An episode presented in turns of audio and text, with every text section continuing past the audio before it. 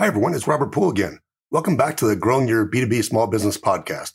In this episode, we're going to talk about where your focus should be and how to evaluate the growth in your business, particularly when it comes to revenue, profitability, and cash. Let's get started.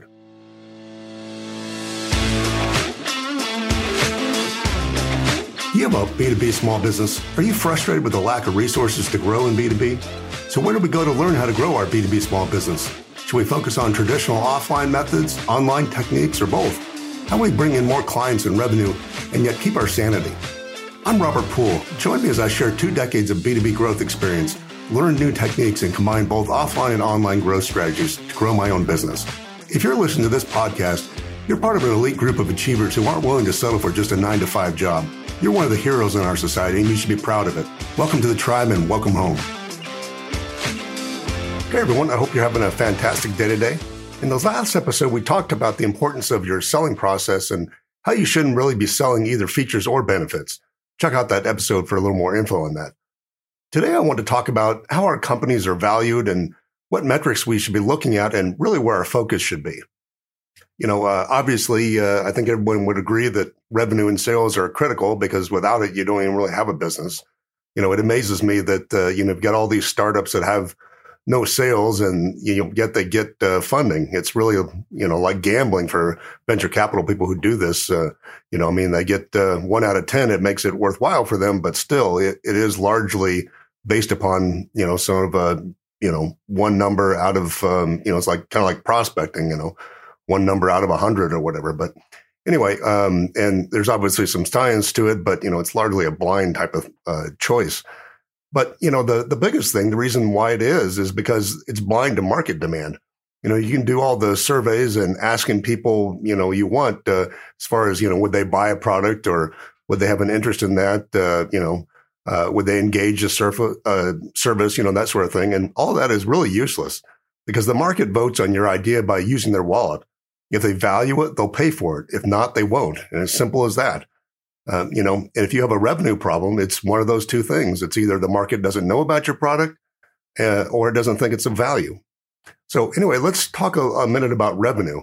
You know, basically, uh, you know, in, in terms, you know, just so we can be on the same page here, you know, revenue is basically cash that your customers pay you. Very simple. You know, borrowing and investment capital, of course, is not part of the equation. Profit is a little bit trickier one. Uh, you know, it's obviously most people would say, well, it's revenue minus expensive or excuse me, expenses. But, you know, however, it's really a theoretical number. It's not reality. It should only be used as an indicator of what cash flow should look like and how to evaluate your margins, uh, pare your expenses back, and that sort of thing. What really matters is cash in the bank. And that cash in the bank needs to be netted out against outstanding debt and liabilities to get a true picture of where you are. I mean, if you have a million dollars in the bank, but you owe five million in loans, uh, you're not doing so hot. But if you're debt free and, you know, you have that million in there, that's much more interesting. So why does this matter? I mean, there are a few reasons. You know, you hear a lot of people saying, well, you know, my company makes, you know, X amount of money or, you know, uh, and usually what, when they say that, they're talking about revenue. Um, and it's more of an ego boost than anything. You know, I have a multi-million dollar company. Well, they're not necessarily saying that they have a multi-million profit and cash flow company. They're saying they have a multi-million revenue company which, you know, again, you know, if there's no profit and no cash in the bank, it doesn't even matter. But, you know, it's not just individuals. So I'm not hampering on people, but, you know, it's, um, you know, companies are often, you know, sort of uh, casually valued based upon the revenue. You know, for instance, people say, you know, well, Apple made 250 billion last year. Well, yes, they have brought in 250 billion in revenue, but they didn't actually make it. They brought it in uh, that amount of revenue, but profit and cash is a whole different story. Now, of course, you need to focus on revenue growth uh, as that's the critical driver in your company. But you know, a lot of entrepreneurs uh, focus mostly on the revenue uh, side and the paper profit.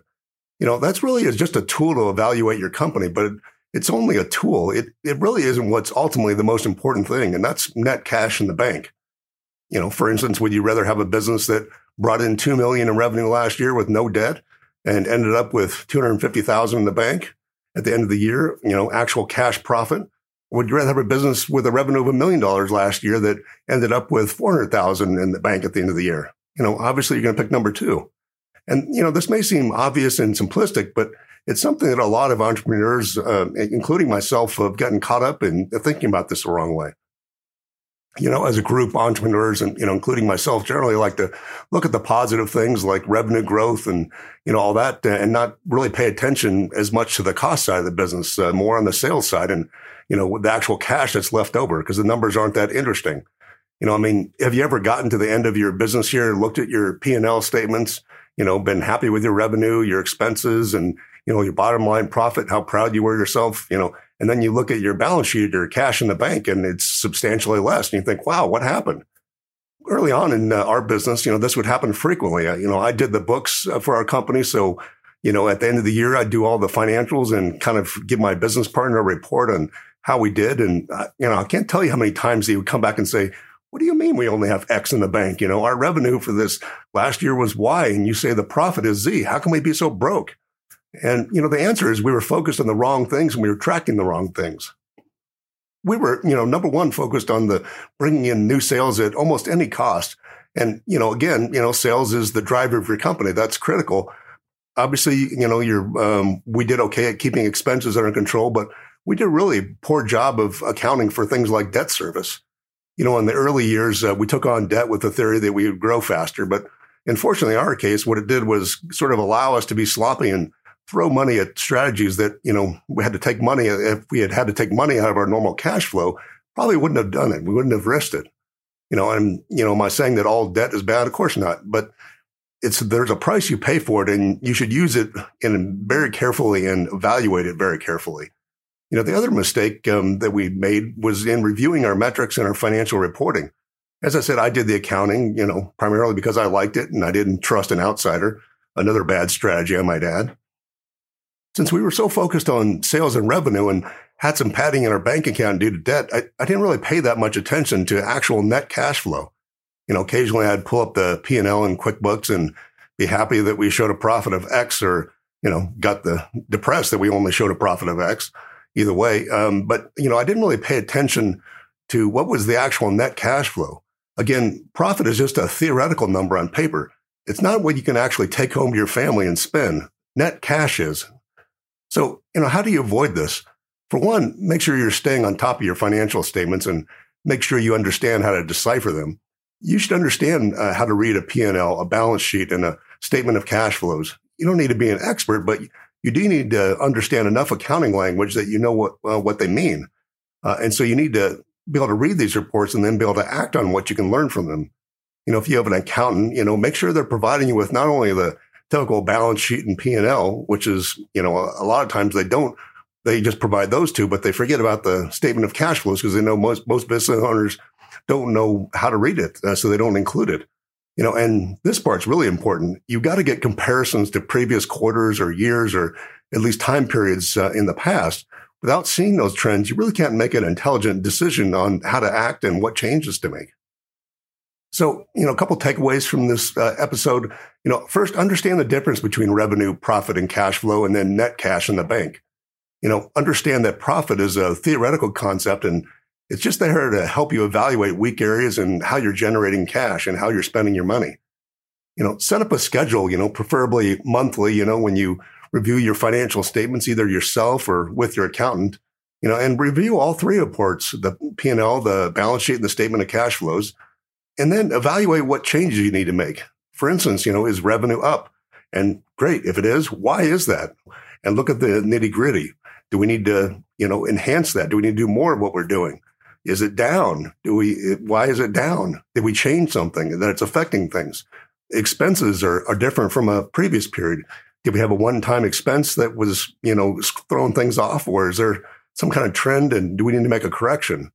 You know, how's your cash in the bank compared to theoretical profit? Where's the disconnect? If so, you know, so focus drives your life, uh, as we all know, and where your focus goes, your energy and your efforts go.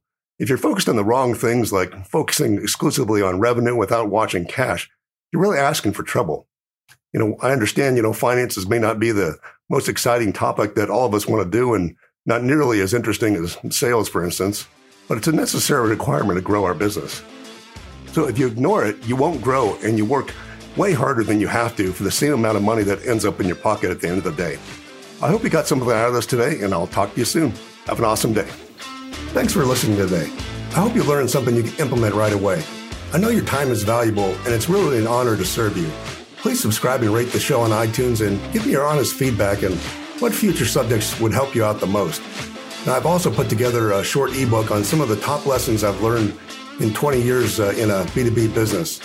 You can download a free copy at growyourb2bcompany.com. That's growyourb2bcompany.com.